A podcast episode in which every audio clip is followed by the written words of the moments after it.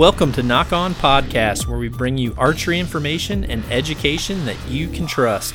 Nock On was created as a way to bring all archers together, regardless of the brand you choose or the style of archery you shoot. Nock On Podcasting will deliver professional insights to the latest gear, proper shooting technique, along with high level equipment setup and tuning. What's up, everyone? Welcome back to another Nock On Podcast. It's an awesome morning. It's going to be a great day. How do I know that? Because I'm going to make it that. That's why. I'm really excited. It's been an awesome few weeks.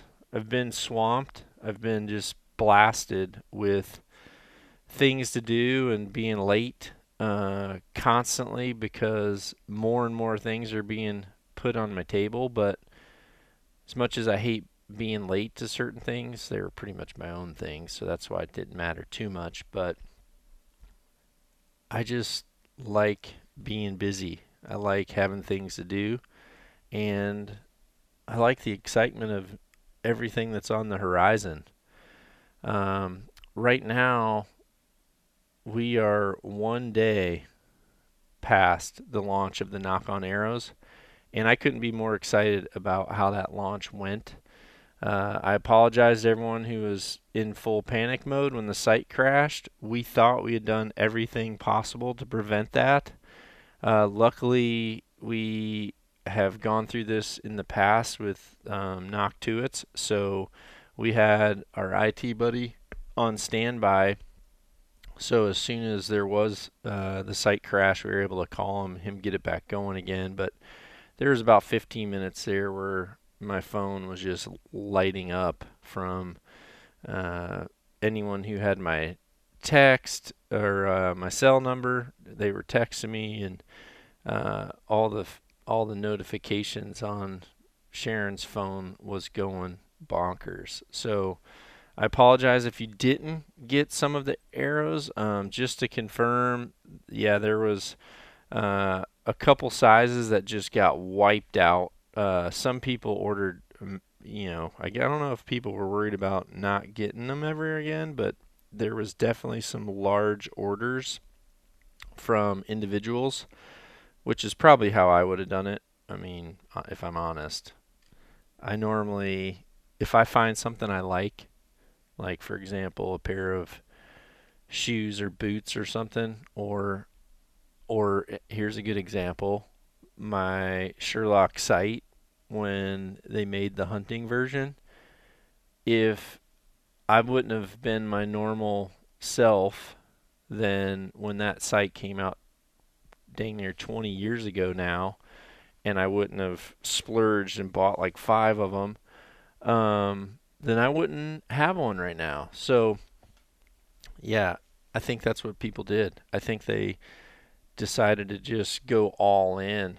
And I think everyone's going to be really, really happy with what they're getting. I know I sent out I sent out about 20 dozen to um, good friends of mine that I trust and value their opinion. I sent them out early because I wanted to, to try a few things. One, I wanted to make sure uh, they shipped okay and wanted to get everyone's opinion. So seems pretty awesome. Feedback's been consistent with what I personally felt. So I kind of want to talk a little bit about that today, but I also just want to dive into some of the some of the things that I've been seeing lately in archery and some of the feelings that I've been having lately uh, in archery, which are all positive. They're good things. Um, because I think it's important. I want to make sure all of you out there know that you're doing a really, really good job right now of growing and learning, and um, I think just getting out there and attempting to tackle things on your own. The amount of people I saw at the Total Archery Challenge that came up to me and showed me the first bow that they set up themselves and wanted my opinion on it. I mean, you guys could have you guys could have easily been working at the archery shop that I started at because your work is far better than mine was when I worked there back when I was 18 or 17 or however old I was. But I'm just really, really grateful to see the amount of people out there that are able to start working on their own equipment for the first time uh, and then be able to just ask intelligent questions as well about you know what I think and and I can tell that you've tried and you've put forth effort because you'll say you know is this okay because I was a little bit worried about such and such and you know I was trying to do it as you said but I was kind of running into this little the fact that you're doing that means you're really putting in the time and honestly those types of questions are the ones that I really want to spend time and value giving feedback to. Um, it's no different than a teacher at school. The students that are putting forth the effort, and when that teacher sees that effort being put forth, then they're going to go out of their way to help you continue to grow and learn. And that's really where I'm at. I feel like it's an important part of any athlete's, uh, I guess, sport for them to, to learn a little bit about the equipment and to learn to be able to be self sufficient. Because a lot of times, as competitors, you're on the road a lot and you don't want to be at the mercy of either only your coach being able to work on your bow or your dad. Um, I've seen this a lot with with archers that are just completely dependent on their coaches setting up their bow, or I've seen a lot of uh, you know junior archers where their dad does everything, and I think it's great that you have that trust and that you're in that position to be able to have someone that knows how to do that work on that but i also think there's a fine line there between having some of your own knowledge is also very valuable um, because it just it can help with confidence because there are people especially in competition that like to throw some jedi mind tricks on you and you know question how your bow's performing or question why you know it looks like your nocks are too tight or you know something like that whichever. And you having the knowledge about that yourself is going to really help your confidence and I think overall it helps you learn what really is the best for you because you're able to experiment and you're able to go out and try this vane versus that vane or try this amount of fletchings versus that amount of fletchings. Um, since I switched over to the four fletch, the amount of people that are tagging me with four fletch arrows is unreal. I mean, it's awesome. And I think it's great that that all of you out there who are doing that are actually testing the difference between A, B, C, and D, and then learning what the each of those does for you because those little things are what promotes growth and also just helps you check off the things that are kind of a waste of your time. Um, and I do that a lot. There's a lot of subjects where I just don't go down the road um, and don't argue the, I guess, the opposite side very much, just because I've I've just done it enough to know it doesn't work for me and I'm not going to say it doesn't work for someone.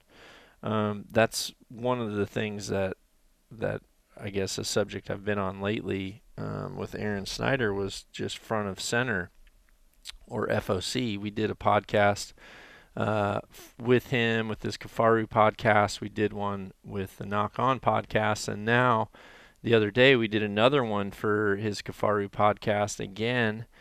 And kind of as a follow up because this has been um, a multi week rabbit hole that he's been diving down with the magnitude of people. And he kind of said, I'd like to wrap it up with you again at the end. So we had a cool podcast. Make sure you check that out.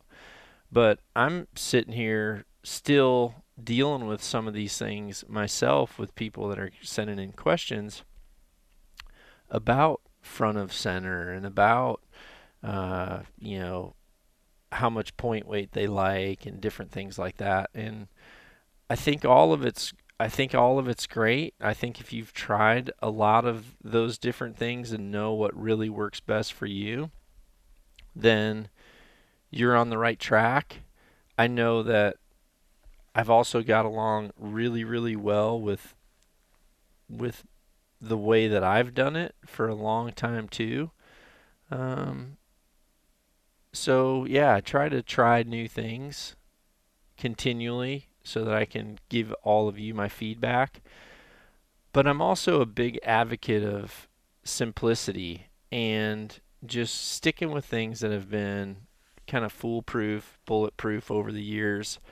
And one of my buddies sent me a message last night because he got one of the early batches of arrows. Well, I sent 20 out to friends. And he just couldn't believe how much better his arrows spun just with the new broadhead adapter rings um, that come standard with the the Nock On Arrow series. So I told him, I'm like, man, these are the small little details that you know. It's I can't sit there and argue um, for too long why you know a, a, a fifteen dollar bag of something makes such a difference, but it does. I mean, it really does. And are there other things out there that make differences? Yeah, there definitely could be, but I'm also a big advocate advocate of simplicity. Like, you know, that's why I have a 20 year old sight. That's why I'm still shooting uh, an older version of a stabilizer because I just like how it feels. I like the response of it. I like how it deadens my bow, um, and I like the weight of it. You know, with the with the arrow rest um, that I'm shooting, the Nock On Elevate, I really, once I've set it up and figured out exactly my process of where I can set it up and move it to, I can just fly through those things and set them up super quick, and the results are super consistent. So that's why I do it that way.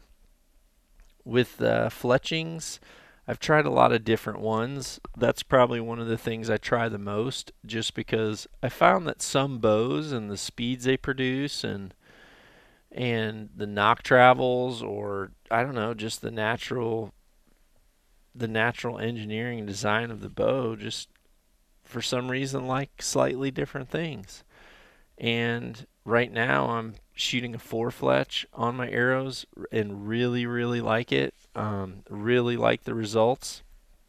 So that's what i'm going with. One of the most common questions that i got for the past two weeks is which arrow should i shoot if i'm right on the line between one size and, and another size? Um, and I want to make sure people understand a few things there. One, there is a video, there's two videos that I put out on YouTube in the last week. One is the Nock on Arrow Series Explained, and the other one um, is the assembly of the Nock on Arrow Series. So I want to make sure you guys watch both of those videos just because they each have their own distinct purpose.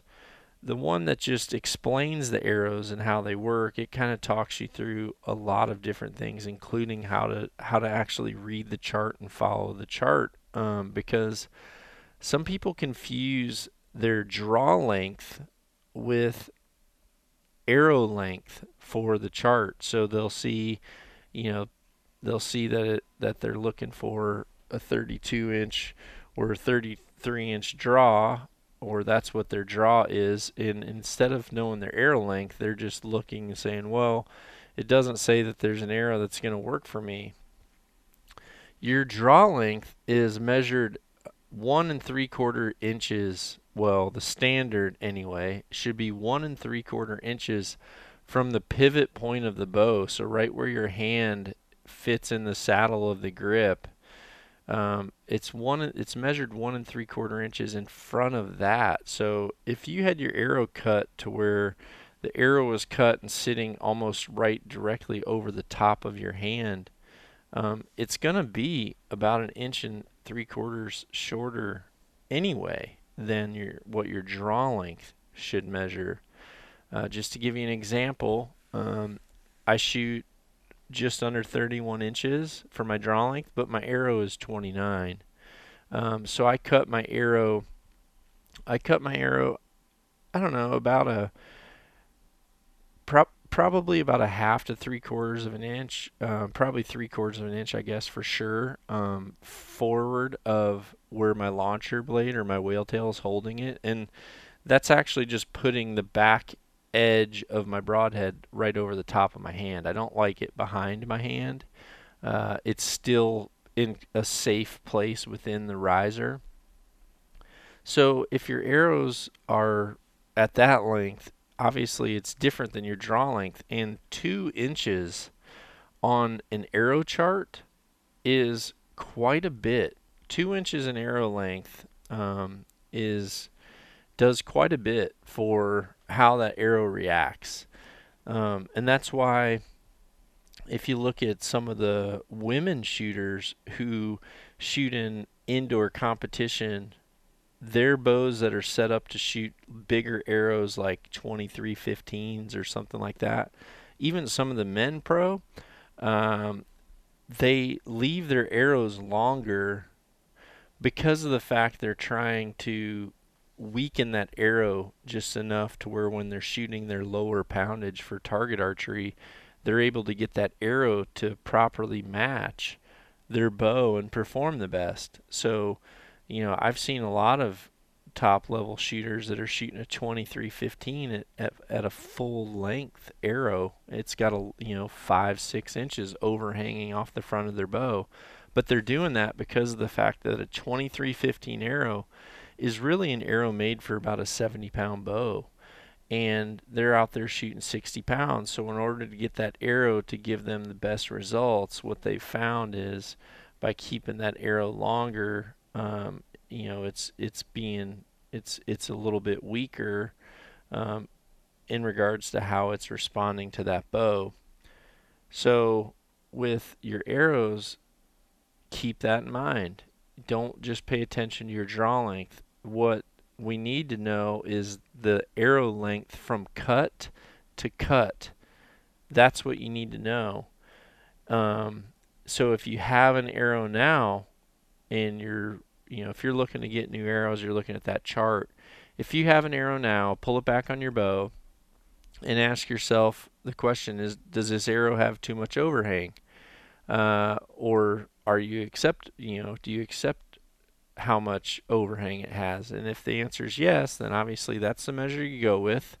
And if you're right on the bubble, um, what do you do? So you have a couple options. Um, one option is if you did say you did have an extra inch of arrow shaft hanging over, then what your option would be would be to to go to the to the weaker spine of the two on the chart. So, in other words, if you're between a 300 and a 340, you could favor the 340 as long as you're willing to cut that extra inch off the arrow shaft. Um, the other option, too, if you're not a, uh, a big advocate of f- needing the front of center, um, but if you like, say you say you like the characteristics of a full metal jacket, but it starts to get just a little bit too heavy for you, then what you could do is you could actually um, use an aluminum insert. That's why we sell the aluminum inserts as well. I think a lot of people are going to definitely benefit from the brass, uh, but some people may not. It's kind of a it's kind of a back and forth. Uh, but you can shorten the arrow, which will definitely help um, get that more favorable to your side of things. You can also um, also recognize once you're adding some extra weight to that arrow, you're also slightly stiffening uh, or you know giving that arrow a characteristics of slightly stiffening it a little bit. So if you're the one thing the arrow chart does not factor in is wraps, vane choice, and if you're shooting a lighted nock. So if you're shooting a lighted nock, obviously that's a little bit more weight, which does help stiffen up the arrow because it's the back end of that arrow is absorbing um, kind of that that thrust of the of the bowstring, um, and it, that extra weight's kind of helping it's helping that uh, absorb some of that acceleration, so it's it's not uh, flexing the arrow as much. But um, if you are going to shoot a lighted nock, or my arrow is a perfect example. I have I have wraps, and I'm shooting a a four fletch with a three inch vane and a lighted knock. So I've got um, a decent amount of rear weight, and because of that, I'm actually still able to shoot that 300 spine, even though according to the chart, I'm really on the edge of a 300 or a 260. Um, and I know that, and I also know that as long as I don't shoot over um, about you know 74 pounds, I can get away with that 300. But as soon as I decide to go heavier than that, I've got to get into that 260. Uh, so all that stuff factors in.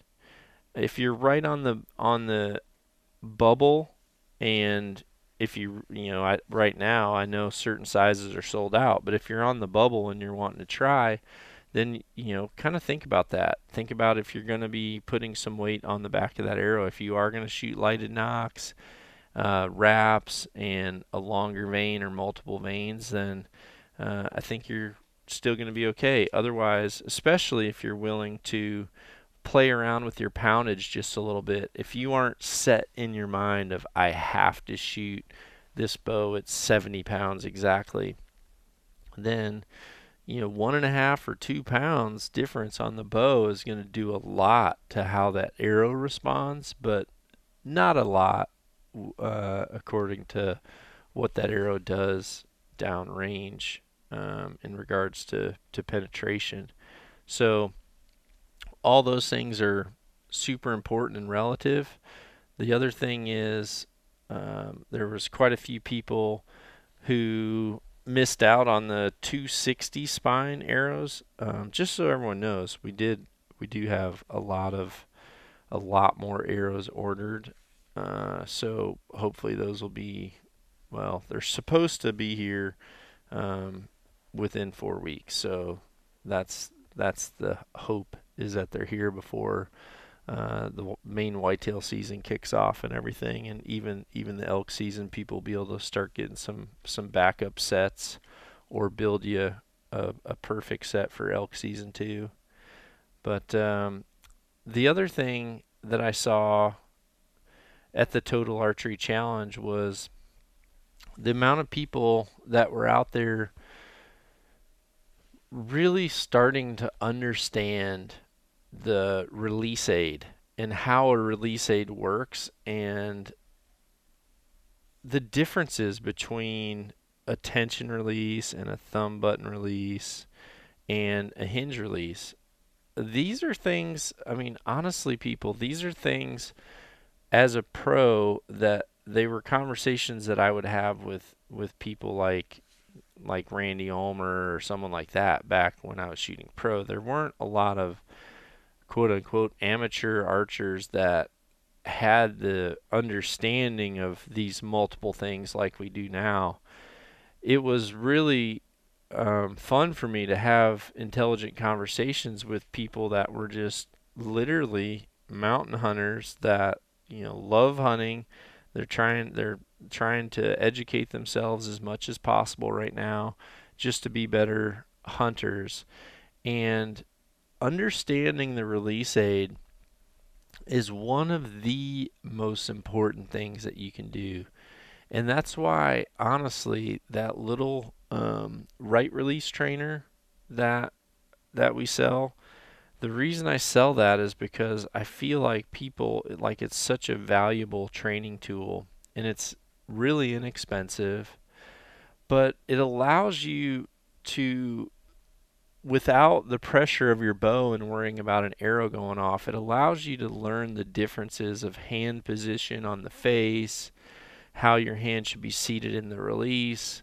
Um, with the silverback, when you let off the safety, you know how how you can pull through certain shots and have differences in in feel just based off like your starting hand position, and it helps you learn things like what I call preload, which is how much pressure you have against that string before you've let off the safety. And just practicing with the string and that grip, it really helps you start to connect the dots and learning. It's not just learning how hard you have to pull back. One of the things that your brain will actually start to learn is how much pressure is actually how much pressure your fingers that are holding the release how much pressure they're feeling at first when you're tugging on that rope. Because you know when you're pulling on that release trainer it's going to have as much back wall pressure as you're putting on it. It's not like a bow where when you pull it back and you have a 70 pound bow and it breaks over, that you're just sitting at 14 pounds on the back wall all the time. With that shot trainer, you can either put 10 pounds of pressure against that rope or you can pull and put 20 or 30 pounds of pressure against that rope. And when you go to let off the safety, uh, especially on a silverback, you're going to immediately see differences in how much how hard you have to pull to get it to fire beyond that point or um, you're going to realize kind of that sweet spot. And it's not just learning the pressure on the trigger it's also learning the pressure of the release within the hand itself and learning the pressures of like transfer. So, how much pressure is on your index finger versus your middle finger? Or are you all of a sudden feeling, you know, if you're not shooting one of our releases, are you, you know, all of a sudden feeling more pinky pressure this time than last time? All that stuff is really, really important. And then also learning the pressures of the bow grip on the front hand too and, and understanding okay, all of a sudden I feel like I have a lot more pressure higher on my thumb bone this time, or wait, this time I feel like I'm deep, deep into my palm, or I feel like I've maybe turned my thumb more vertical and I can feel the grip going across my hand more than in the pocket. Um, those are little bitty details that go a long way. And at the Total Archery Challenge, the amount of people that were asking me about that and then pulling their little right release out of their pocket and being like, okay, so kind of here's where I'm at now. And I said, yeah, that's, man, that is perfect. And what a lot of you need to do, and it's unfortunate that I'm not able to get around to give people this assurance, but what a lot of you out there need to do now is just put the time behind exactly what you're doing. There's so many of you that I saw that look three times better than I did when I first started competing. Um, and the the key there is once you've got that foundation laid and you've got that base and you've got that understanding, then from there it's just it's just time. It's just time and repetition of just trusting it and doing it and doing it with confidence and not allowing any seeded doubt to come in with, you know, target anticipation or any seed of doubt that, you know, it, s- small seeds of doubt can do they can gr- they can grow and manifest into big big things. And and small things like not knowing which arrow you should choose. You know, am I a 300 or am I a 340? And then all of a sudden you go out on the tournament or you go out anywhere and because you haven't put in the time or the effort or the due diligence into preparation, all of a sudden you get out there and you know you make a bad shot in camp or you know you make a bad shot on the arrow and then all of a sudden the seed of doubt comes in well um, you know or sorry make a bad shot on an animal um, seed of doubt comes in. Well you know i think my arrows are too weak you know. Don't don't fall victim to being able to fall back on blaming your gear. That's just a crutch.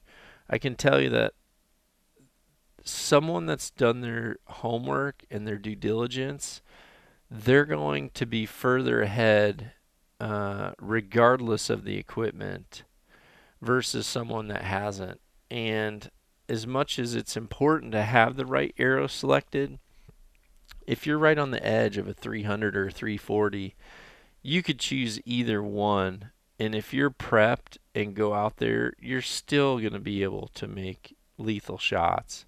Now, are you going to be able to go on a, a world archery circuit and compete with people that aren't missing 10 rings? No, probably not. But in the hunting world and you know shooting shooting with your buddies at your local club world, you're going to be just fine if you're putting in the time and the effort and have confidence in your equipment. You're going to be right where you need to be and the only thing that was holding back a few of the people that I did meet over these past weeks, and a couple of them were students because I had several classes. A couple of them were students, and it's pretty consistent. The people that just want to do it their own way that's not working and you know, you can tell them this is what you need to do. Here's how you should do it. Right now, you're doing it like this, and it's not working. You need to do it this way. And they'll, you know, it's pretty common. Yep, yep, yeah, no problem for sure. Okay, yeah, I'll do it that way. And then you come back five minutes later, and they're right back to doing it their other way. And you know, I only, as a coach, I normally only look at that about two times and say the same thing, and after that, I'm done with it. Um, and I wish you luck, but the things that I talk about are things that are just continually repeating in this trade of when people are going to struggle as archers, it's because they're not willing to do this. If people are going to end up getting target panic later, it's because they're not willing to do this. And the things that I teach and the things that I talk about, I can promise you, even if you're one of the one in a million exceptions out there that can, in fact, do it your own way and, and be a world level archer, um, even if you are that person, you could still learn something from just doing it the way that I talk about. Um, I can't say enough how important it is to to just put time behind learning a release aid with a trainer and just really understanding hand position, finger manipulation. Um, and that's why I really like my two finger release is because the less fingers you have on there, the less you have to learn that manipulation, the less that you have to understand the difference between finger one, two, three, and four. Um, and then I think the less fingers you're thinking about, the more you can put some time and thought into, you know, what your back's doing or what your posture's doing. And I can't say enough how important it is. It's absolutely important. I saw a picture the other day. Someone was literally, I think, sitting in an airport and had a picture of their of their release trainer just sitting there playing with that thing. And hey, that's a day that you probably weren't able to shoot any arrows, but yet you were able to to practice, you know, technique and release manipulation and if you can do that, then it's just as good as shooting, honestly. One of the things that I talked about in a post I think it was yesterday, um, was I made a post about training and also R and R, rest and recuperation. One of the things that um, I learned from when I shot with Frank Zane and, and Arnold Schwarzenegger, and it was the fact that when they were bodybuilding, they shot archery as their mental break from the monotonous training that they were doing. And the good athletes that are able to stay sharp and stay on point, they're always ones that also have a little bit of a, a break somewhere or a little something that they like doing that's outside of that. And I think that's why a lot of the people that I'm getting to work with right now, they're people who are experts in their field, but they also want to find just a little something that kind of has the same types of disciplines um, that require the same amount of, well, I shouldn't say the same amount, but that they also know requires a certain amount of discipline and training and that the difficulty level is hard then they, that's why they're trying archery because they're you know they're wanting something that's a little bit outside of their field but also still has some of the basic principles that they personally are you know makes them who they are um, one of the things that I said the other day, I need to need to actually look it up so I make sure I say it right.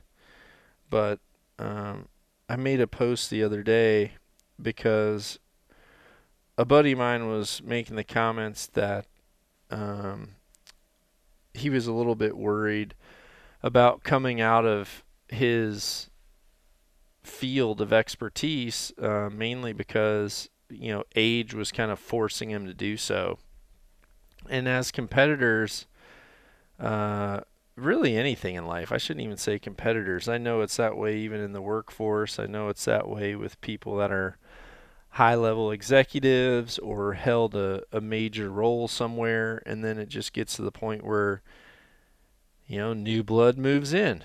And I'm getting to that age now. You know, I'm getting to the age where there's a lot of, uh, there's a lot of, people out there that are coming into our sport that are new faces and and doing good things and it's just natural sometimes you got to move over so um, i posted a life lesson the other day on my instagram account and pretty much um, pretty much used a photo as a segue for this message and the photo was a photo that I had taken years ago when I was testing vanes. Um, I was shooting at 50 meters, testing multiple vanes.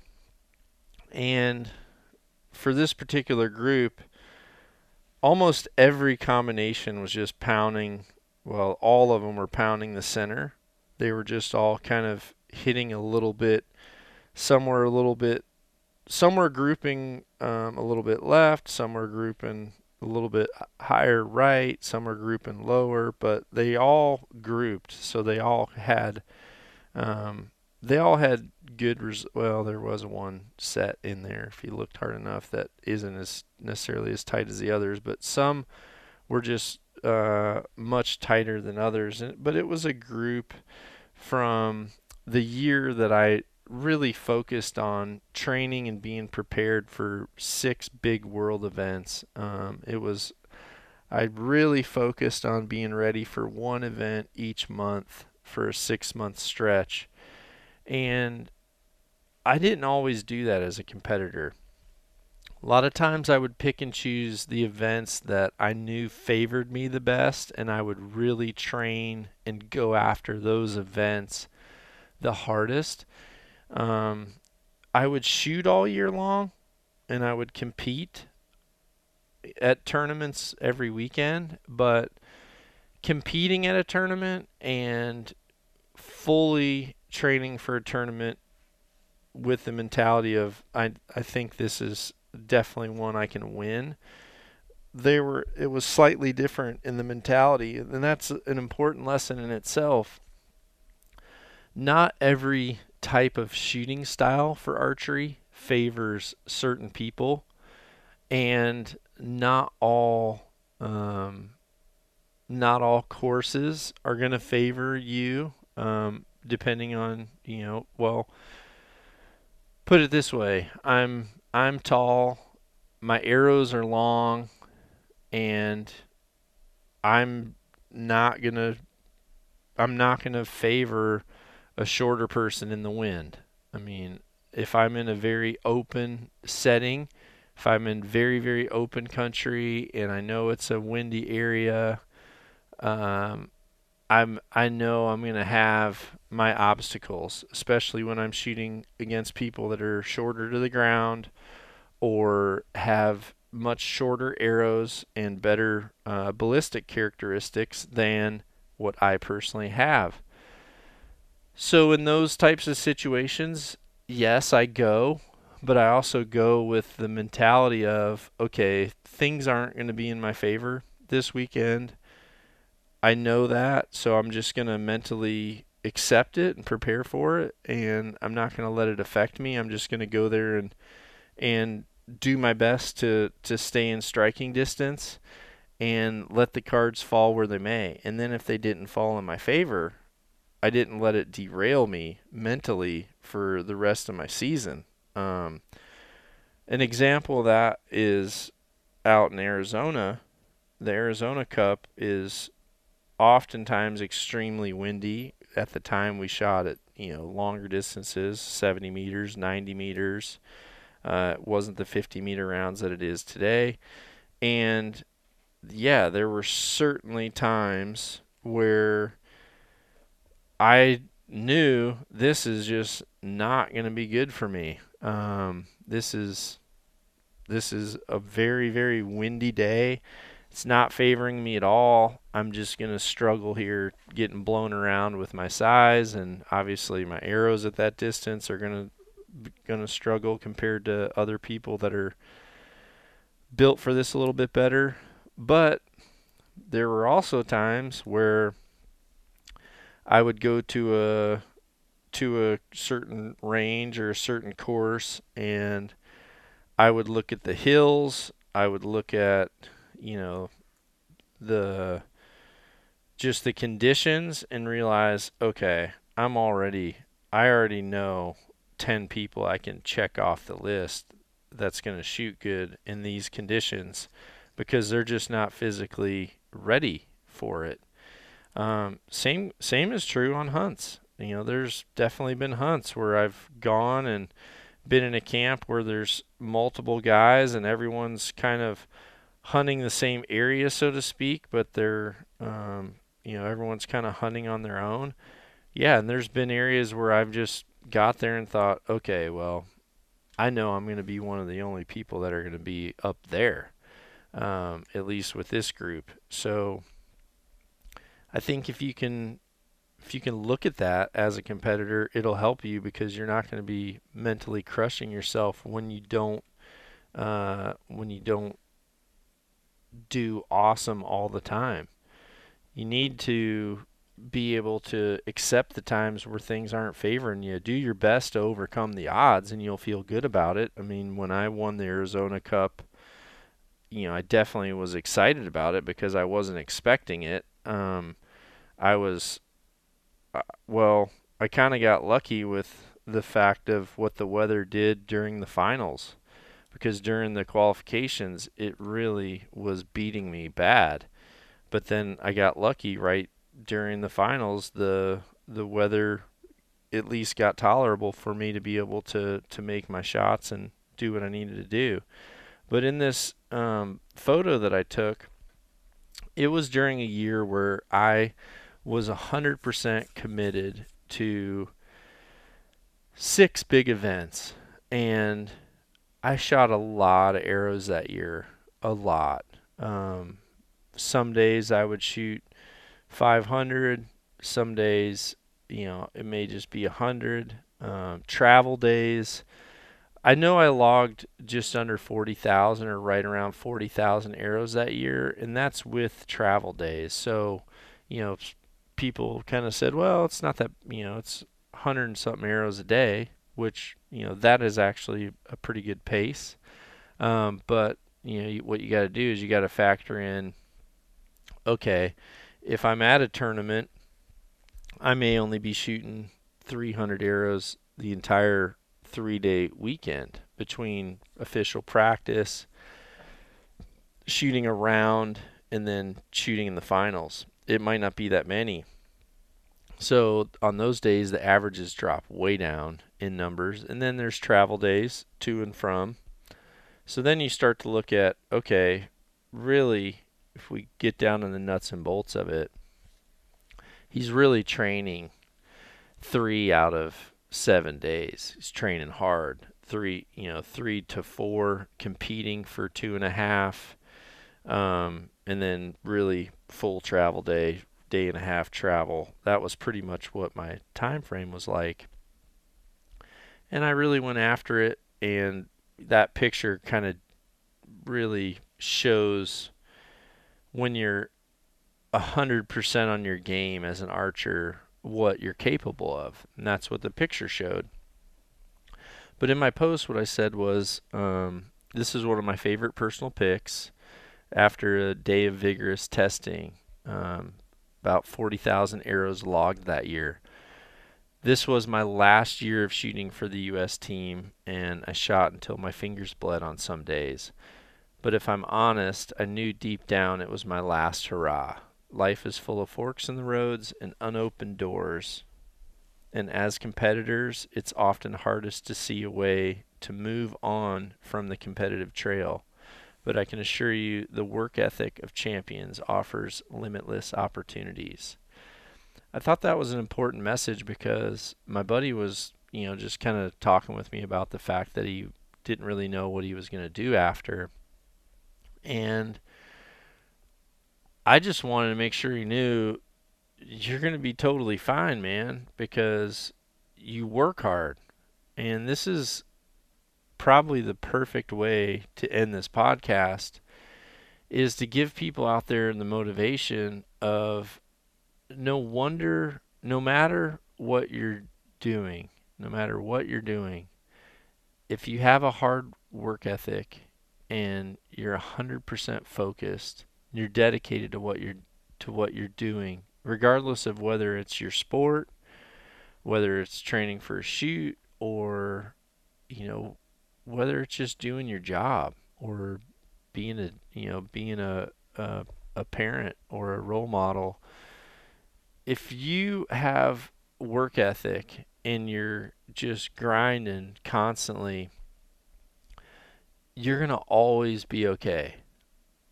I find that as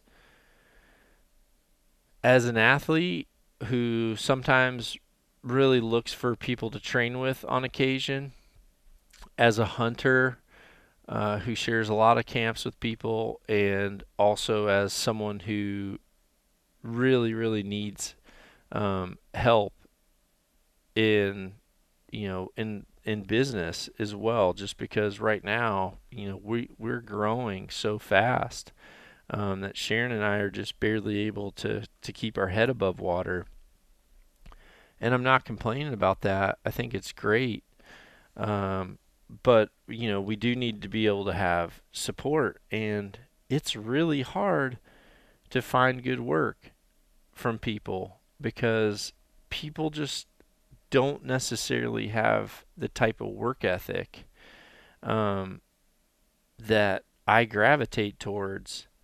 And I can tell you that if you're a person that has that and you know deep down that, that that is you, if you're in a field right now where you've been competing and you know that those days are coming to an end, um, if you're working hard, you're going to get after it at the next thing. Like you don't even need to sweat that. Or if you're someone out there who knows deep down that they get after it and you and you you're someone who's self-motivated, then if you're sitting on the fence right now about doing your own thing and starting your own thing, then I'm going to just tell you if you're willing to work hard, you can do whatever you want. No question.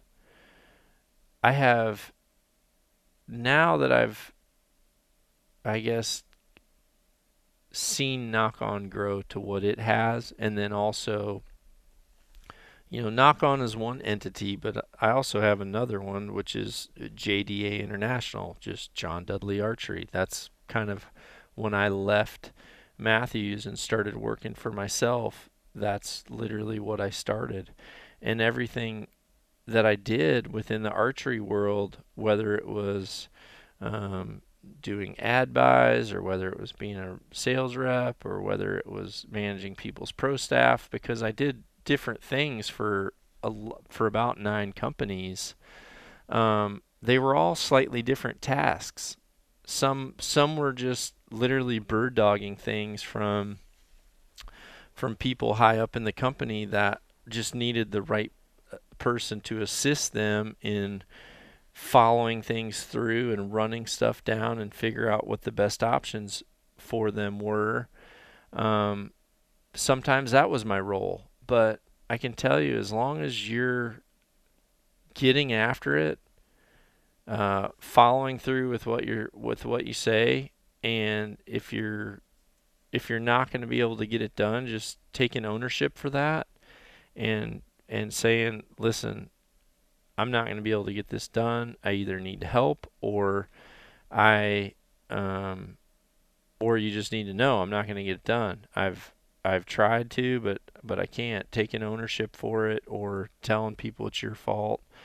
Um, if it is your fault, then all that stuff is absolutely important. And if you're able to do those little things in life, you can do whatever you want. I mean, you really can. There's so much opportunity in this world to to get out there and do something you love as long as you're willing to get after it. But the one thing I will tell you is on the flip side of that, the people that just continually have nothing, um, and I guess I don't shouldn't be judgmental that way because they you know they may have something, but um, the people that just continually end up being the I don't know the people with quote unquote bad luck or the people who always don't really have something that's you know in good shape someone who's always kind of you know i don't know. I don't know what the right way to put it is but it just seems like those people they all have very very similar traits it's small little things like you know they complain about you know their car won't start that day but then you look at their car and you can tell, you know, they haven't rotated their tires in 30,000 miles. You know, they're who knows when the last time they got their oil change was. You know, some mouse chewed their starter and they couldn't get to work that day and then got fired, but yet, you know, they've got McDonald's bags crammed in the back seat knee deep, so no wonder there's rats living in there. I mean, those types of tendencies and qualities, they just parallel one another. And when you're lazy and put things off, then your luck just goes down the shitter. That's just how how it works. I feel like you can make yourself lucky when you're constantly just doing things, you know, staying on top of maintenance, um, getting up early, even if even if you don't necessarily have anything to do, just being ready for the day, and then you never know when that call might come and someone needs help, and because you've got that extra time, you're able to do it, and then all of a sudden, bam, here's this door that's open for you, and you know, next thing you know, you've got the best job that you've ever had, or maybe the fact that you're you know getting up a little bit early for the first time is letting you put more more thought and effort into um, you know doing something that you've really wanted to do on your own you know start your own little business or do something on the side and i think all that's all that's important. I had another conversation with uh, one of my buddies the other day. Um, he had made a comment to me that um, he was never getting a call back um, for something. He was trying to get a he's trying to get a certain um, he was trying to get a manufacturer to give him parts for a product that he was making, and he kept saying, uh, which I've heard him say it several times, they're not. They never get back to me. They never reply. Um, you know, they never have any interest in sending me that and I had to just make the reply like, "Listen, dude, there's nothing stopping you from going out and buying that. Your product needs that in order to be better. So do you want your product better or do you like do you want your product better and more consistent? Cuz if you do, then you need to buy this in order to know that it works on that. And if you're just going to continually wait around until that person that's in that role or that company decides to give you something that's going to make your product better, like that's never going to happen. That doesn't happen. There's very, you know, it'd be one thing if your best friend was within that other company and said, "Yeah, I really want um, you know, I really want my buddy to have a flourishing business, so I'm just going to go ahead and send them this thing. But the reality is they're in their own problems too. And they're not going to rush out and go out of their way to to let you start a business that's going to be better. What needs to happen is you need to say, "This is what I want to do. I'm going to just go out and I'm going to buy it and then I'm going to I'm going to have the, a better product than what I have now." And when I have better products, more people are going to buy them. And when more people are buying them, more people are talking about them. That's what happened with me and these Nock On arrows. Do you think they gave me these arrows? Do you think do you think Easton came to me and said, "We want to give Nock On their own arrows"? Hell no, they didn't say that. You know, I had to actually go to them with a plan, with a proposal, and with a buttload of money to say, listen, all I know all I know is I want to have my own arrow and I'm going to I'm literally going to put everything up front to do that and make that happen, you know. And that's why um, that's why it's it's tough for me with some of our stuff, you know, I I know that there's some dealers out there that are upset because we don't necessarily sell to dealers. But I'm I'm literally doing everything I can to keep up with consumers because everything we have, every single thing that Nock On has, the releases, the rests, the vanes, the arrows, the right releases, I write a check for the second it hits my door. And if I can't pay for it, then I don't buy it. So I'm not asking favors. I'm not waiting for this stuff to come to me. You know, with the Express Bow Press, when I when I got all those, I went to Express, took them a proposal of exactly how many I was willing to to take in order to make that deal happen. And I literally created our own outcome by being by you know by being progressive and by taking initiative and and making it happen. If you're going to sit around and wait, sorry to tell you, but it's probably not going to happen. If you're struggling with target panic, it's not going to take care of itself if you know deep down that when you go to a tournament, you have a different type of shot and you feel anxiety and you're forcing shots and you're a different person than when you're shooting alone in the backyard, then ask yourself the question Are you shooting a silverback or a hinge release in the backyard, but then you're taking a trigger release to the tournament? I mean, I had a friend that literally knows the right way to shoot 100%, spent time with them, teaching them the proper ways to shoot, and then shows up to a hunt that I'm on with a wrist strap, wrist strap release and out there, you know, banging the trigger and has a shitty hunt and there's nothing to blame other than the fact that you know deep down the, the proper way to do things. And if you're not willing to do it that way, then you can't be surprised by a less than stellar result because that's just what's going to happen. No question about it. So, with that said, I am going to get this podcast loaded. I'm going to get out there and I've got two more bows I have to get finished before this weekend. Um, I'm going to be in California, just so anyone listening. Today is Tuesday, July 22nd. On July 28th, I will be at Performance Archery in San Diego giving, well, on Sunday, I give private lessons to a few guys. On Saturday, we are doing a parking lot meet and greet. I've got whoo wee, is it gonna be fun? I've got Chad Ward coming in. Whiskey Bent Barbecue is gonna come just to cook for this event for me. Thank you, Chad. Kill Cliff is gonna be coming in, providing drinks in the parking lot. Uh, Shazzy Fresh, Little Dud, they'll be there hanging out.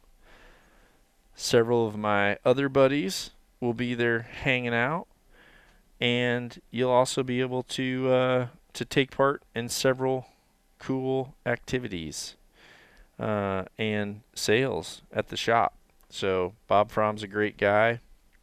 Need to get him on here. Actually, need to get him on the podcast. He's a cool, cool cat. You're gonna like. You're gonna like talking to him. Um, but yeah, that's the plan this weekend. So if you're in California, you might want to think about it. 28th is going to be quite the parking lot party, and that is, by the way, my last my last appearance for 2018.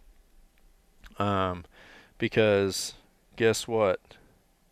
Right now, today marks exactly one month from when I'll be in Alberta blowing my bugle and drawing back broadheads on some of the amazing beasts up there. So this weekend is going to be my last uh, my last public deal for the year, and then I'm going to be getting after it.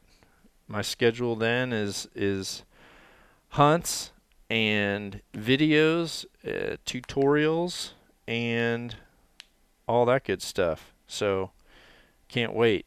We'll have some more podcasts coming up, um, and we'll go from there. Appreciate you all. Nock on, everybody. Be sure to visit nockonarchery.com to see our entire line of trendy nock on lifestyle clothing. nockonarchery.com.